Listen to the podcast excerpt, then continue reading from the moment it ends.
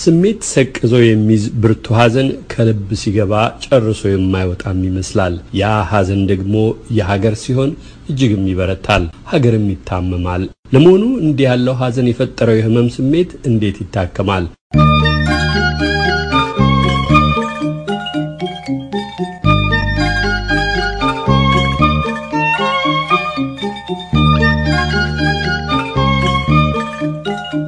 አመዛዛኝ ድምፆች የተከታታይ ፕሮግራሙ ርዕስ ነው። ከሐዘንና ከቁጣው ባሻገር በሚዛንና ባርቆ ሐሳቢነት የዛሬን ብቻ ሳይሆን የነገውንም የሕይወት መንገዳችንን ጭምር በአስተዋይ ልቦና ለመመርመር የሚጋብዝ ዝግጅት ነው። ከፍተኛ ጉዳት ያስከትለው ብርቱ ሐዘን በአንድ ወገን፣ የዛሬም የነገም ፈተናዎቻችንና ዘላቂ መፍትሄዎቻቸው በሌላው፣ የችግሮችን መንስኤዎችም ሆነ ፈውሱን በቀጥታ ለማየት ጥረት መደረግ ያለበት ሰዓት አሁን ይመስላል። ከልብ ለሚደረግ ደርዝ ያለው ውይይት ሶስት እንግዶች ጋብዘናል።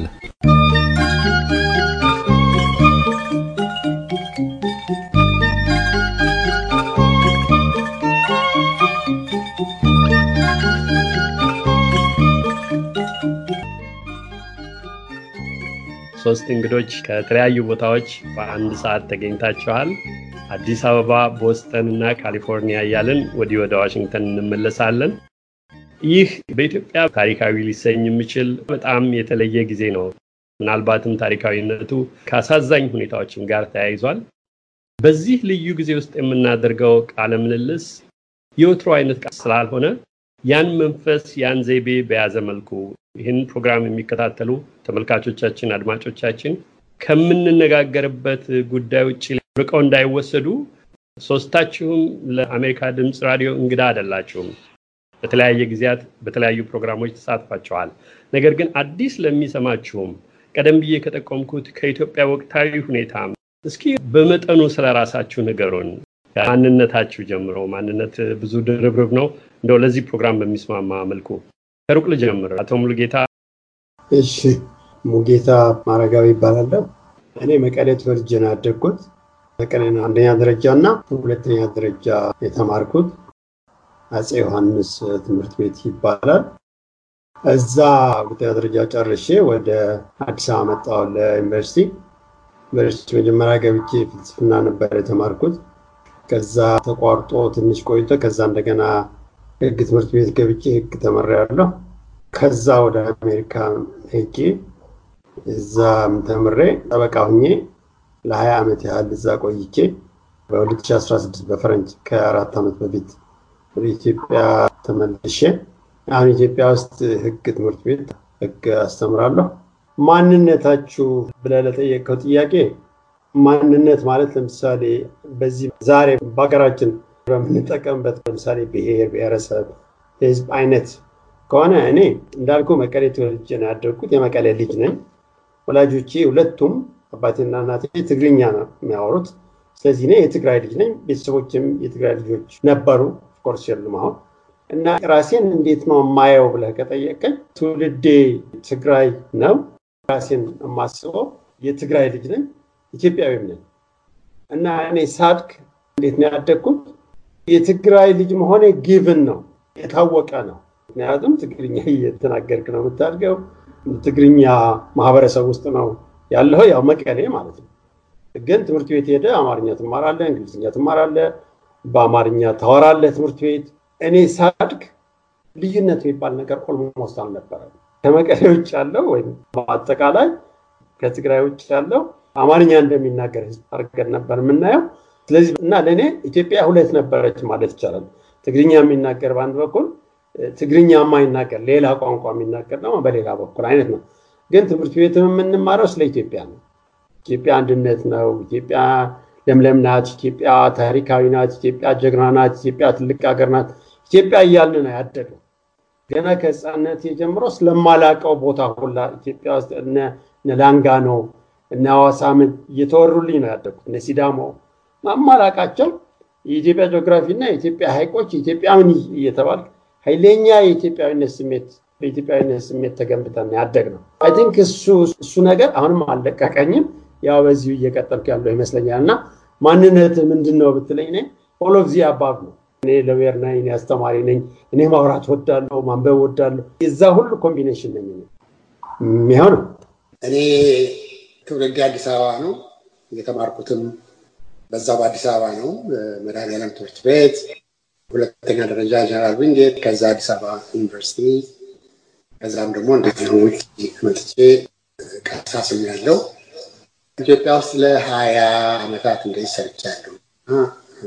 በ corporate management general manager ሆኜ በ printing corporation፣ በ leather ኢሹ ኮርፖሬሽን እንደዚሁም ደግሞ በዲፕሎማሲው መስክ እዚህ ከመጣሁም ነፃነትና ከመብት ትግል አንጻር ራሴን በጣም active ም ባልል ብዙ አስተዋጽኦ ሳረግ ቆይቻለሁ። የኔ የትውልድ አመጣጤ ብዙ ብሔሮችና ሃይማኖቶች ጋር የተያያዘ ነው። በአንድ በኩል ወላጆቼ ሸዋ ናቸው። የሸዋ አማራ አማርኛ ተናጋሪ፣ ግማሹ ደግሞ ወገኔ ወሎዬ ነው። ወሎዬ ብቻ ሳይሆን እስላምም ክርስቲያንም ናቸው። አሁን ኢትዮጵያ ሲሄድ ሁለቱንም እዛው ነው አንድ ላይ ጎረቤት ሆነው ነው የማገኛቸው የምጠይቃቸው እና በአንድ በኩል ደግሞ ኦሮሞ ስለዚህ አስተዳደጌ ልዩነት ባለበት ድባብ ውስጥ አይደለም ያደኩት። መለየት በማይቻልበት ድባብ ውስጥ እገሌ ነው፣ እገሌ ክርስቲያን ነው፣ እገሌ እስላም ነው። ቤታችን ሲመጡ ክርስቲያኖቹ እስልምና ተከታዮቹ ይታረድላቸዋል፣ ይባላቸዋል። ከበላም በኋላ ተደበላቀን ስንስቅ ስንጫወት ማምሸት ነው። የተማርኩበት ዊንጌት ትምህርት ቤት የሁሉ ዘር ያለበት አዳሪ ትምህርት ቤት ነው እና ጓደኞቼ እኔ ይሄ ኤርትራዊ ነው ይሄ ትግሬ ምናምን የሚባል ነገር አልነበረም። ወደኋላ ላይ ብቅ ብቅ ማለት surface ማድረግ ጀመረ። በተለይ ከኤርትራ ንቅናቄ በኋላ የ TPLF ስራ በተማሪዎቹ በወጣቶቹ መካከል influence እያመጣ ሲሄድ ትንሽ የመቃቃር ስሜት ተፈጠረ። ያ of course አሁን ለዚህ ሁሉ አሁን ላለንበት አስተዋጽኦ ነበረው እና እኔም በሚመለከት ምንም የዘር የሃይማኖት መነፅር የለኝም። አንድ መነፅር የኢትዮጵያ አመሰግናለሁ ስለጋበዝከኝ ፕሮግራም ላይ። ደረጀ ደምሴ እባላለሁ። ማንነታችሁን ግለጹ ነው ያልከው እና ማነኝ እኔ ማንነት መግለጽ አሁን ትንሽ ቀላል አይደለም። ቶም ሉጌታ እና ቶልማ እየተናገሩ ትንሽ ለማሰብ ጊዜ ነበረኝ። ከሁሉ በላይ ማንነቴን ሼፕ ያደረገው አባቴ ነው። አባቴ ደምሴ ቡልቶ ይባላል። ኢትዮጵያ ጦር ሰራዊት ውስጥ ለሰላሳ ሰባት ዓመት ያገለገለ በመጨረሻም ጀነራል ደረጃ የደረሰ ሰው ነው። እንዲሁም እናቴ ወይዘሮ አስቴር አዳሙ ሁለቱም በህይወቴ ውስጥ ትልቅ ሮል የተጫወቱ ሰዎች ናቸው። አዲስ አበባ ተወልጄ ነው ያደግኩት፣ ግን ኢትዮጵያ ውስጥ ብዙ ቦታ ለመዘዋወር እድል ነበረኝ። ኤርትራ የኢትዮጵያ አካል በነበረችበት ጊዜ በተደጋጋሚ ሄጃለሁ። ብዙውን ጊዜ ግን ሀረር፣ አዋሳ፣ ትግራይም አንዴ ለመሄድ እድል አግኝቼ ነበር። ባሌ፣ የተለያዩ ቦታዎች ከአባቴ ጋር እየተዘዋወርኩ ለማየት እድል ገጥሞኝ ነበር። ቅዱስ ዮሴፍ ትምህርት ቤት ጨርሼ ወደ አሜሪካ ከመጣሁ በኋላ በመንግስትና ፖለቲካ የመጀመሪያ ዲግሪ government and politics በሚባል ከጨረስኩ በኋላ የህግ ትምህርት ቤት ገብቼ የ Juris Doctor ዲግሪ አለኝ። በህግ ጠበቃነት ለሀያ ሶስት ዓመት በማሳቹሴትስ ክፍለ ሀገር እየሰራሁ ነው ያለሁት። ባለፉት አስር ዓመታት ደግሞ በስቴቱ ተመርጬ የተከላካይ ጠበቆችን ተከታታይ ትምህርት ከሚሰጡት ውስጥ ፋከልቲ ውስጥ ሆኜ በማሰልጠን ሰራለሁ። ከመደበኛ ስራዬ አባቴ የኦሮሞ ብሔር ተወላጅ ነው። ብዙ ወንድምናቶች ነበሩት። በጣም ከትልቅ ቤተሰብ ነው የመጣው። ሆለታ አካባቢ ነው አያቴ ቤት እና ስናድግ እናቴ አማራ ብትሆንም ኦሮሞ ብዙ ጊዜ ኢትዮጵያ በአባትህ ነው ያኔ ብሔር ምንድን ነው የሚባል ጥያቄ አልነበረም። ዘርህ ምንድን ነው ስትባል እና ኦሮሞ ነኝ እና የአያቴ ስም ደግሞ ቡልቶ ስለነበር ተማሪው በሙሉ በኦሮሞነት እንዳውም አንዳንድ ጓደኞች እንደ ቀልድ ቡልቶ ነው የሚሉኝ በጣም የሚቀርቡኝ ማለት ነው። ልጅ ሆነን እናጠና ነበረ የዘር ግንዳችንን። ለምሳሌ እስከ አስራ አራት ቤት ያስቆጥሩን ነበረ።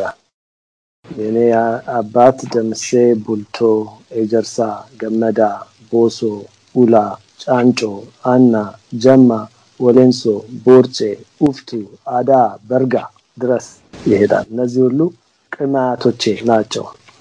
እናቴ መንዝና ጎንደር ናቸው ወላጆቿ። እናቴ ኦሮምኛም ትናገራለች። ብዙ የእናቴ ዘመዶች ኦሮምኛ ይናገራሉ እና ኦሮሞነት በኩራት እየተናገርኩ ያደግኩበት ሲሆን ምንድነህ አንተ ማነህ ስባል ነው ለኢትዮጵያዊ ዜግነት ነው ዋናው የመጀመሪያው መለኪያ ብዬ ነው ማስበው። አሁንም ከምንም በላይ ኢትዮጵያዊ ነው። አባቴም በተለያየ ጊዜ ለብሔሮች እኩልነት ለሁሉም የተለያየ አመለካከት ይሰጥ ነበር። አንዱ ከአንዱ ይበልጣል ወይም የበለጠ መብት ይገባዋል ወይም መገንጠል አለበት የሚለውን ግን አይደግፍም።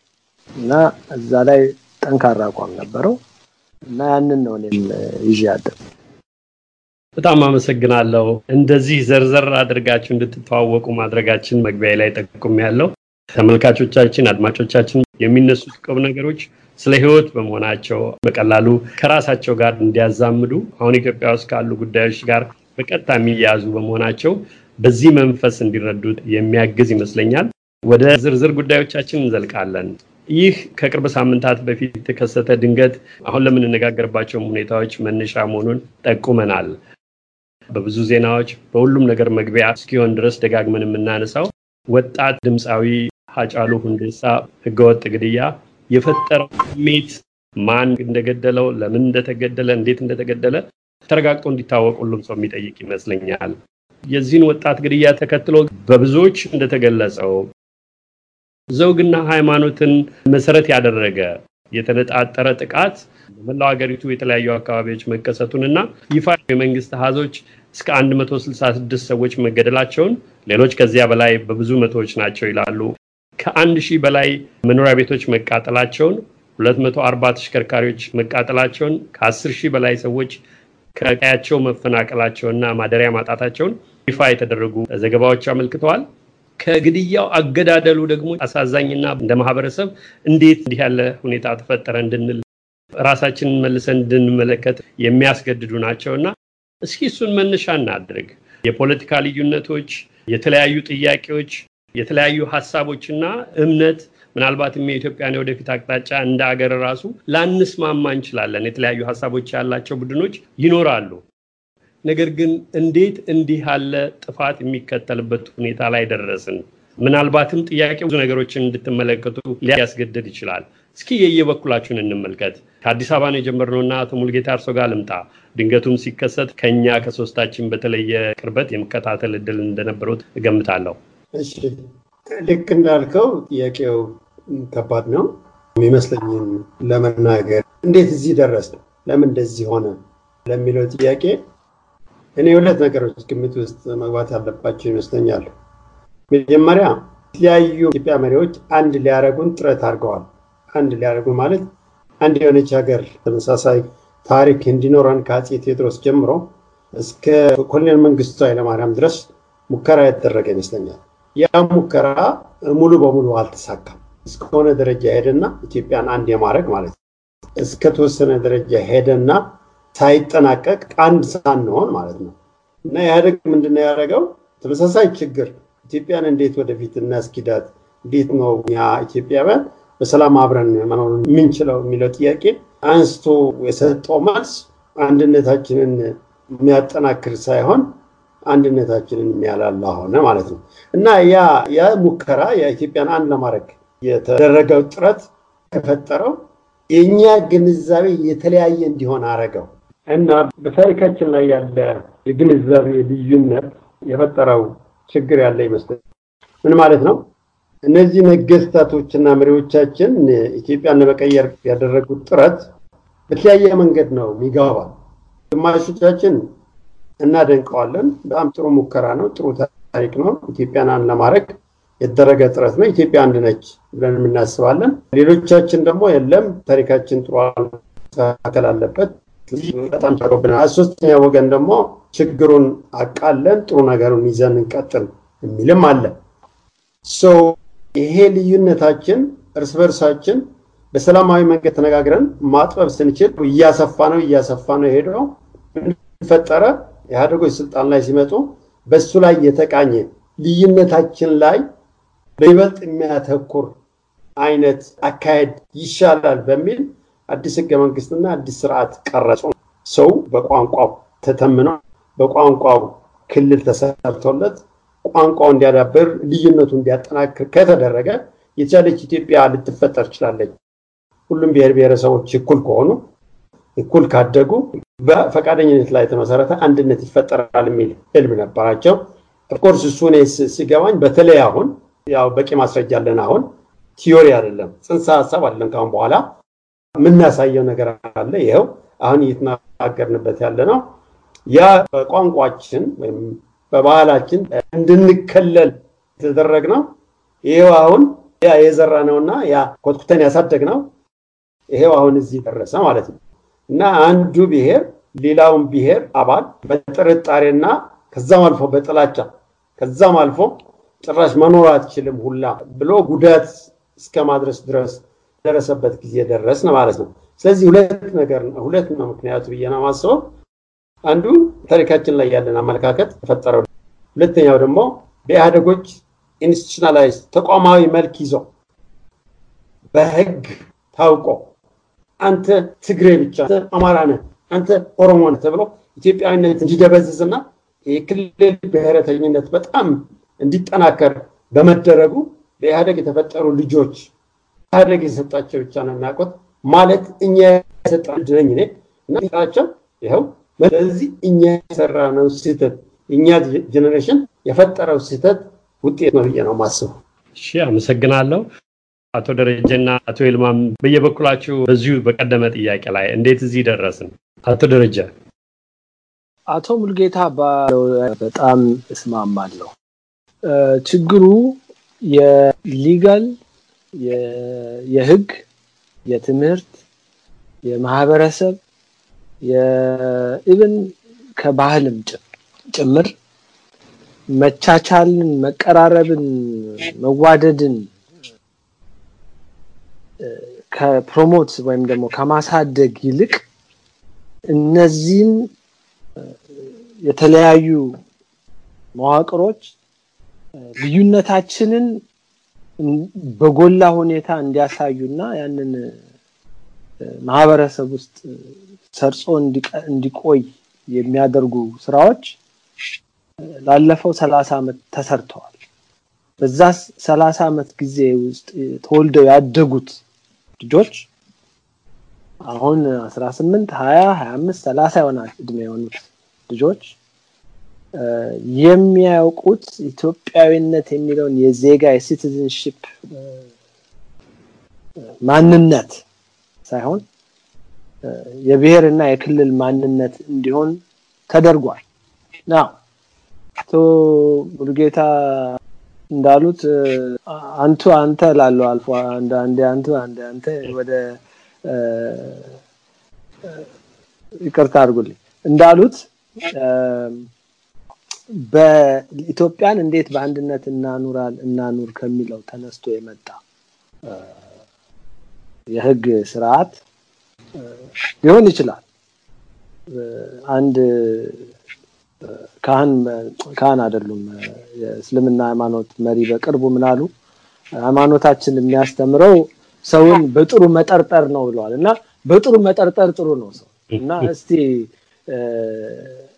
ይሄ ህግ ሲወጣ በዚህ መልክ ኢትዮጵያ አንድ ሆና ትቆያለች ብለው አስበው ይሆናል ብለን እንውሰደው እና ውጤቱን አሁን አይተነዋል። ግን ይሄ ህግ እንዲህ ሊያደርግ የቻለው ምኑ ነው ብለን ስንመረምር የእያንዳንዱ ክልል ህግ ብታየው እያንዳንዱ ክልል ህግ ቃል በቃል አንድ አይነት እና ቃል በቃል ተጽፎ ለየክልሉ የተሰጠ ህገ መንግስት ነው። ህገ መንግስቱ የክልል ህገ መንግስት የፌዴራል system ተብሎም የተቋቋመው የፌዴራል system እውነተኛ ፌዴራል system አልነበረም። በማዕከላዊ መንግስት የሚተዳደሩ የእሱን ማዕከላዊ መንግስት የሚሰጣቸውን ትዕዛዝ የሚያስተላልፉ client ወይም ደግሞ ወኪል ፓርቲዎች የሚያስተዳድሩት ነው። ያ ሲሆን ህዝቡ እንዴት ነው ከሌላው የኢትዮጵያ ህዝብ ጋር አብሬ ልኖር የምችለው? እየተገበያየው ልጆች የፈለጉበት ሀገር ሄደው ኖረው ተምረው ፈለጉትን አግብተው ከሌላም ብሔረሰብ ጋር ተዋልደው በሰላም የምንኖረው እንዴት ነው? ለዛም ደግሞ የሚስማማ ህግ እኛም ደግሞ በአካባቢያችን ያለንን ባህል የምናሳድግበት ህግ እንዴት ነው የምናወጣው ብሎ ለክልል ህገ መንግስት ተወያይቶ አውጥቶ መሪዎቹን መርጦ የሚያስተዳድርበት ፌዴራል system ያ አልነበረም። እና የተደረገው ምንድን ነው በህገ መንግስት ይሄ መሬት የአማራ ህዝብ መሬት ነው። ይሄ መሬት የኦሮሞ ህዝብ መሬት ነው። ይሄ መሬት የትግራይ ህዝብ መሬት ነው የሚል ለየክልሉ ህገ መንግስት ተሰጥቶ በየአካባቢው ሰው የሚያድገው የሚማረው ሰው እንደ ኢትዮጵያዊ ሳይሆን እንደ ኦሮሞ እንደ አማራ እንደ ትግሬ እያሰበ የትግራይ ጥቅም እኔ ኦሮሞ እና አማራ የተወለድኩ ሰው ትግራይ ሲያድግ እኔ ደስ ሊለኝ ይገባል። ምክንያቱም የትግራይ ከተጎዳ የኔ tax ነው ደግሞ እዛ ሄዶ እርዳታ የሚያደርገው አይደለም እንዴ? ትግራይ ሲያድግ ምንድን ነው የሚሆነው የሚሸጥ ከሆነ ሸቀጥ ወደዛ ለመላክ more እድል ይፈጥርልኛል። ብዙ የተማሩ ሰዎች ሲኖሩ የምቀጥራቸው ሰዎች ይበዛሉ። የተለያዩ እነዛም ሲያድጉ ወደዚህ መጥተው ሆቴል ቤት ይዝናናሉ። እና ይሄ ይሄ ሳይሆን ሰዎችን የሚያገናኘው የአንዱ እድገት ሌላውን እንዴት ይጠቅማል የሚለውን ሳይሆን ወይም የሁላችንም ደግሞ አንድ ላይ ተነስተን አንድ ላይ እንወድቃለን የሚለው ሳይሆን ይሄ ክልል እንደዚህ መሆን አለበት? እኔ ክልል መምጣት የለበትም ሰውየው? እኔ ክልል ያለ መሬት ከኔ ክልል ውጭ ያለ ሰው ይገዛል? ይሄ መንደርተኛ አመለካከት በኢትዮጵያውያኖች ውስጥ እንዲሰርጽ ተደርጓል። ያ ያመጣው ዜጋን መገንባት ስራ አልተሰራም ለሰላሳ ዓመት የአገር ዜጋን መገንባት የሚለውን ስራ አልተሰራም። እና ህጉ ደግሞ ችግሮቻችንን የምንወጣበት structure አልተቀመጠም። እዚህ ላይ በኋላ more መነጋገር እንችላለን። ህግ ውስጥ ያሉት በጣም ብዙ problem ኦች እና ችግር ሲኖር ወደ መንገድ ከመውጣት ይልቅ ወደ ፍርድ ቤት ሄደን ችግራችንን በክስ በፍርድ ቤት መፍታት የምንችልበት የህግ መዋቅር አልተዘረጋም። ያንን እንዲሆን የሚያስፈልጉ ነገሮች አልተሟሉ ይሄ እንግዲህ በጣም ትንሹ ነው ግን መሰረቱ ይሄ ይመስለኛል። ገፋ አድርገን በጥያቄዎች እንመለከታለን። አቶ ይልማ አቶ ሙልጌታ እና አቶ ደረጀ እንዴት እዚህ ደረስን? ይሄንኑ ጥያቄ እነሱ ከሚያዩበት መንገድ አንጻር ገልጠዋል። የተነሱት ላይ የሚጨምሩትም ካለ የተለየም ሀሳብ ካለት ሌላ ጥያቄ ለእርሶ አስከትላለሁ። እሺ ሁለቱም ወዳጆቼ እንግዶቹ ያቀረቡት ምንም መሬት የሚወድቅ ነገር የለውም። ትክክል ነው። እና በዚህ በተለይ retire ካረኩ በኋላ በዚህ ደግሞ በኮቪድ ዘመን በጣም ብዙ medieval ኢትዮጵያን የሚመለከቱ መጽሐፍት ማንበብ ጀመርኩ። more እውቀቴ ወደ current ስለነበረ መሰረቱ ምንድን ነው ከዛ ደግሞ ወደ nineteen century ቅድም ሙልጌታ እንዳለው ሙልጌታ እንዳለው የዘመነ መሳፍንት እና እነዚህን መጽሐፎች ሳነብ አገራችን ውስጥ ካለው የብሔር ብዛት የቋንቋ ብዛት ውዝግብ መኖሩ የሚጠበቅ ነው። ምክንያቱም ትግሩ ኢትዮጵያም ውስጥ ሆነ አውሮፓ ታሪክም ብንመለከት የዣ ታሪክ ብንመለከት የተሰሚነት የመደመጥ የኃይል ኃይል የማግኘት የዛ ታሪክ መሰረቱ ያ ነው እና ሚዲቫል ኢትዮጵያ ውስጥ ዘመነ መኳንት ዘመን በጣም አስከፊ ነበር። እንኳን በዛ ዘመን አልተወለድኩ እላለሁ። አስከፊነቱ ምንድን ነው የሚደረጉ ፍትጊያዎችና ጦርነቶች ግጭቶች ምንም አይነት የብሔር ስሜት የላቸው ጎጃም ውስጥ አራት አምስት አምባገነኖች ለስልጣን ለተሰሚነት ትግራይ ውስጥ ያሉ መሳፍንት መኳንንት እንደዛው ነበሩ ይሄ universal truth ነው። በየትኛውም ኢትዮጵያ ውስጥ ብንሄድ በየትኛውም ዓለም ውስጥ ብንሄድ። እና ቅኝቱ የኃይል የጉልበት ግዛትን የማስፋት ፖለቲካ ነው። ፖለቲካ የምንለው ከሆነ የፖለቲካ ገጽ የ ideology ገጽ ይዞ የመጣው ከማርክሲዝም ከኮሚኒስት ስርዓት እድገት ጋር ነው። እንደ nineteen fifties sixties ideologue ሰዎች ብቅ ብቅ ማለት ጀመሩ። ዘመኑም እርግጥ ካፒታሊዝም፣ ኢምፔሪያሊዝም የሚወገዝበት ስለነበረ ተማሪዎቹ ያንን አነሱ እና ያንን ሲያነሱ በእምነቱ በፍልስፍናው ማርክሲዝም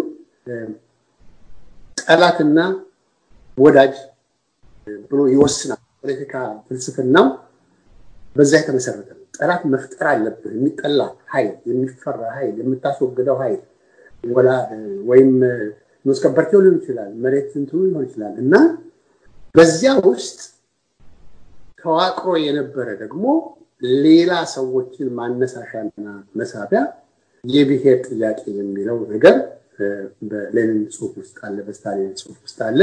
ያንን ተቀብሎ ነው ወጣቱ ከዛ በኋላ ፖለቲሽያን የሆነው የኔ የማውቃቸው ክላስሜቶቼ በዛ ዘመን የነበሩ በሁሉም ነፃ አውጪ የሚባለው ድርጅት ውስጥ የነበሩ በጣም በቅርብ የማውቃቸው ሰዎች ናቸው እና አሁን ላይ ሆኜ ሳስበው የቱን ያህል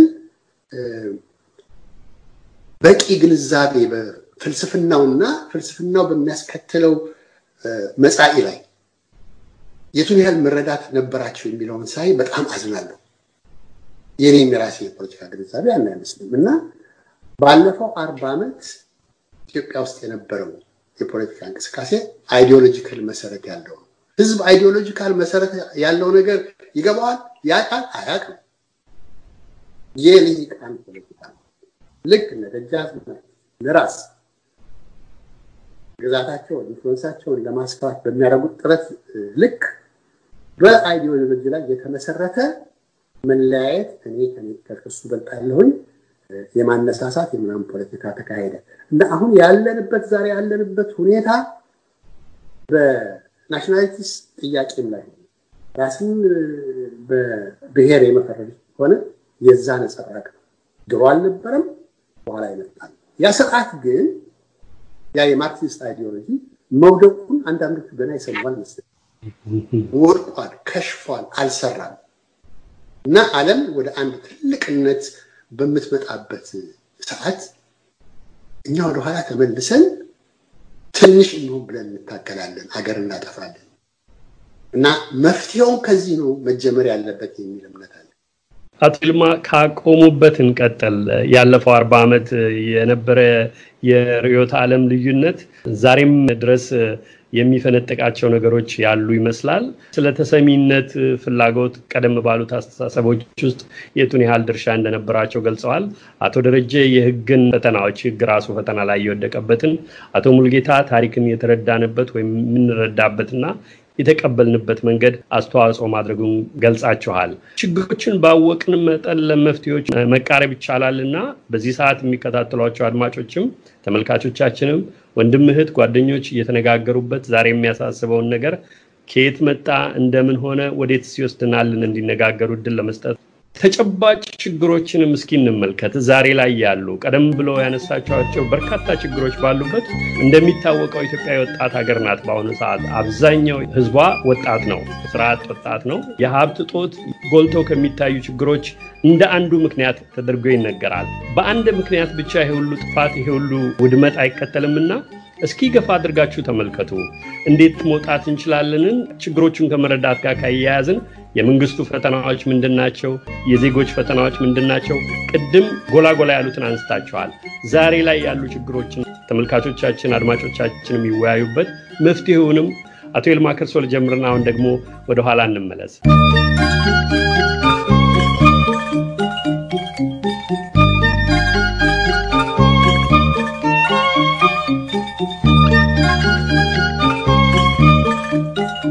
አድማጮች ከሶስቱ እንግዶቻችን ጋር የጀመርነው ውይይት አልተቋጨም። ለተከታዩ ክፍል መለሳለሁ።